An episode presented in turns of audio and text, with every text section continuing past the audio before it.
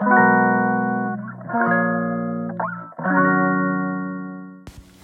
い皆さんこんにちは。本日で76回目の放送となります。今日は、えー、NFT に関してちょっとお話ししたいんですけど、えー、NFT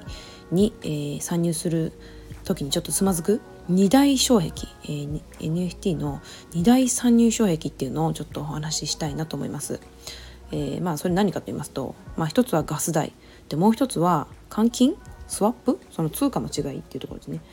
もうこれをあのちょっと話していきたいなと思います。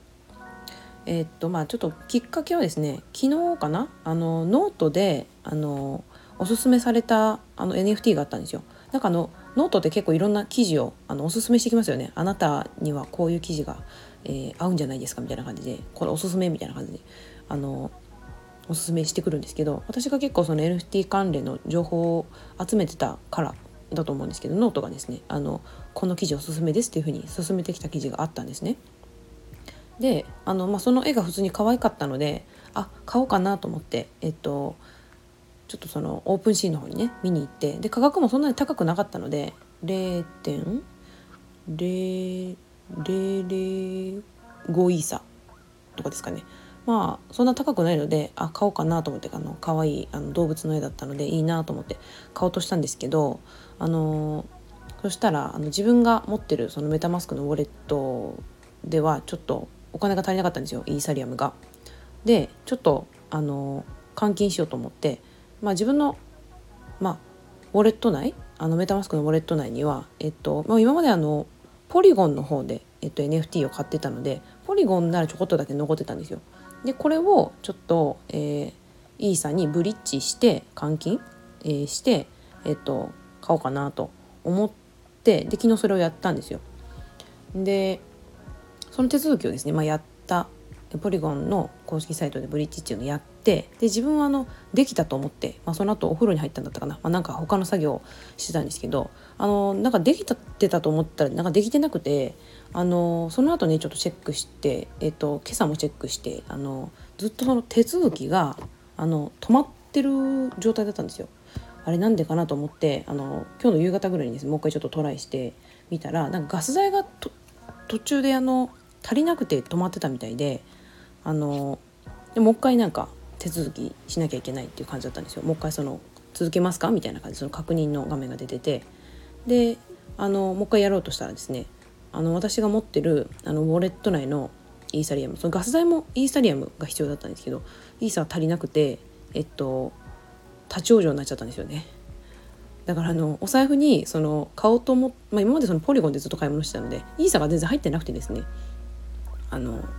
でガス代に、えー、イーサリアムが必要。で買い物にもイーサリアムが必要で全然両方とも足りなくて。で、えー、どうしようっていう感じになっちゃったんですよ。でなんかあのいろんなネットで読むとなんかキャンセルもできるみたいな。その送金のキャンセル？ブリッジのキャンセルもできるっていうふうに書かれてるんですけどなんかあの自分のあのメタマスクのウォレット上ではなんかもうねコンプリートみたいな感じになっててポリゴン側からするともうその送るっていう手続きはなんか終わったみたいな感じになってて。でなんかねそのメタマスクのイーサリアムの方のイーサリアムネットワークの方で見るとなんか何事も起こってないっていうか その手続きの途中ですみたいなのもなんかなってなくてなんかあの一見するとですね私のあの換金しようとした、えー、ポリゴンの方のイーサは消えたみたいな感じになってて であこれはちょっとガス代払ってあのこのポリゴンの方の、えー、公式サイトでかななんか手続きしないとあこれずっとこれこのままなんだと思ってウォレットに反映されないままなんだと思ってで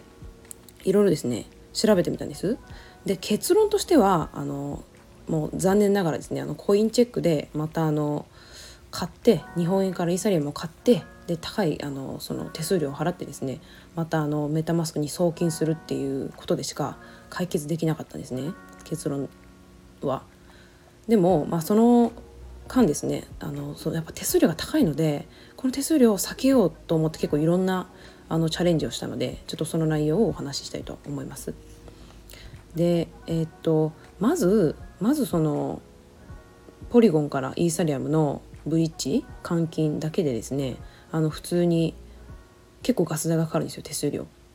で自分が一番最初やろうとした時はあのちょっとイーサリアムの価格覚えてないんですけどその米ドル？米ドルの価格で大体20ドル前後だったんですよ。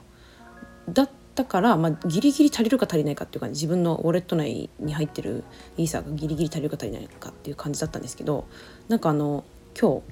何度も試してみようと思ってそのガス代をね何度もチェックしてたらですねだんだんだんだん値上がりしてきて最初20ドル前後だったそのガス代がですねなんか一時期80ドル80ドルぐらいまで高騰してすごいこのアップダウンだなと思ってだから下がる時を待ってたんですよねもう一回20ドルぐらいに下がる時は来るはずだと思ってずっと待ってたんですけどなんか1日ぐらい張り付いてても全然変わらなかったのでもう諦めてですねあの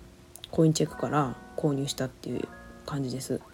だからただでさえここですごいガス代かかるのであのコインチェックでまたイーサ買ってあの送金するとまたさらに2,000円ぐらいの送金手数料払わなきゃいけないので、まあ、トータルするとまた結構あの手数料がかかるじゃないですか。であのこれを避けるためにネットで調べるとあの SafePal ウォレットっていうのが出てきたんですね。 SafePal ウォレットって言って、まあ、 MetaMask とは違うまた新しいあのウォレットみたいなんですけどこれは、えっと、今パソコンのウェブ上でも一応使えはするのかなでもなんかあの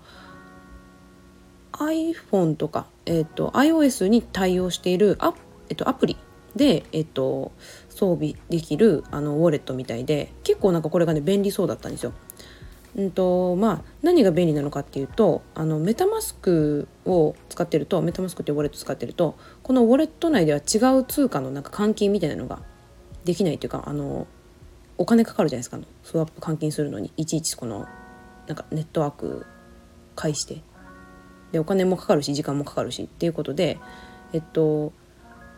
ちょっとそこが面倒だったんですけど、えっと、このセーフパルウォレットっていうのを使うとえっと、このメタマスクの中に入ってる、まあ、今現在ですね自分が持ってる暗号資産をインポートすることがまずできてで、えっとまあ、だからそこでもうそもそも送金はの手数料かからないんですよねだからメタマスクから移動させる時も送金手数料かからなくってでさらに、えっと、その自分のウォレット内で、えっと、スワップができると手数料ちょっとどれぐらいかかるか全然出てこなかったです。まあ、多分かなり安価にできるんじゃないかなと思います。安価にできるかただなのかちょっと分かんないんですけどっていう感じでえっといちいちこの何て言うんですかねと仮想通貨取引所で購入して、まあ、送金してとかそういう手間がすごく省けるのであすごい便利そうだなと思ってこれをインストールしてちょっとやってみました。でえっとこれで、えっと何、なんでこれできなかったかと言いますと、えっと、最低金額こうスワップする時の換金する最低金額っていうのが決まっててでそこが結構大きかったんですよね金額が。えっとね、日本円にすると,、えー、あ自分が換金しようとした、えっと、通貨のペアが BNB っていうバイナンスっていうところが出してるコインと,、え、っとイーサリアムの通貨のペアを換金しようとしたんですけどこれだと最低日本円にすると大体8万3,000円ぐらいの、えー、取引額じゃないとできませんっていうふうになっちゃってでここでは、えー、スワップができなかったんですね残念ながら。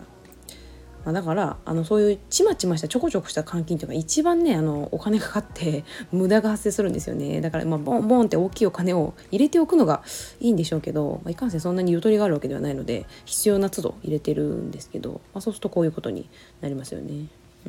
はい、でこのセーフパルウォレットの次に、えーと、試した方法がメタマスクから、えー、直接購入できるっていうのを最近ちょっとあのツイッターのなんかニュースっていうかね記事みたいなのを読んだのであちょっとこれできないかなと思って、えー、試してみました。でこれが実際できればあのかなりお得だお得っていうかそんなにあの損せず手数料とかそんなに損せず買えたんじゃないかなと思うんですけど、えっと、自分が、えっと、購入しようとした日本円の金額がだいたい1万3000円分ぐらいのイーサリアムを購入しようとしたんですね。でそうすると手数料がだいたい930円ぐらい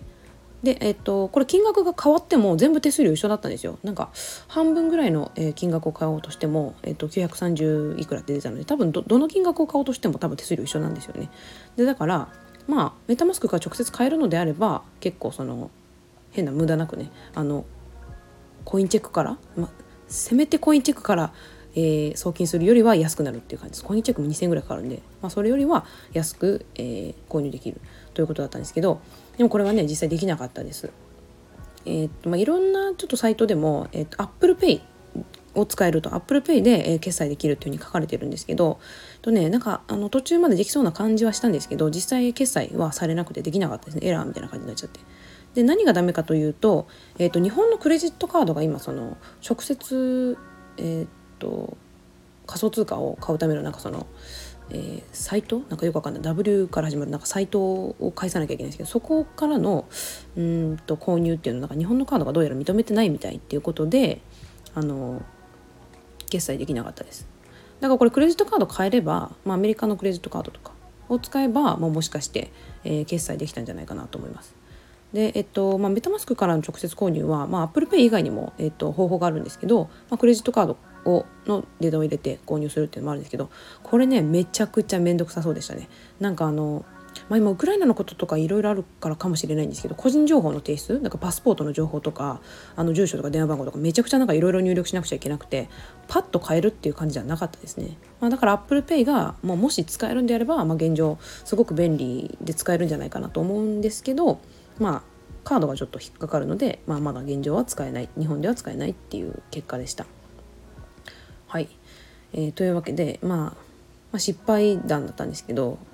ちょっと今後ね改善されていくと、まあ、便利になるのかなっていうところは、えー、多々ありました。なんかセーフパルウォレットっていうのがねなんか今後使えそうだったんであの使い勝手をまた今後ねあの皆さんにお話ししていけたらなと思います。はい。それでは今日はこの辺で終わりたいと思います。ではまた。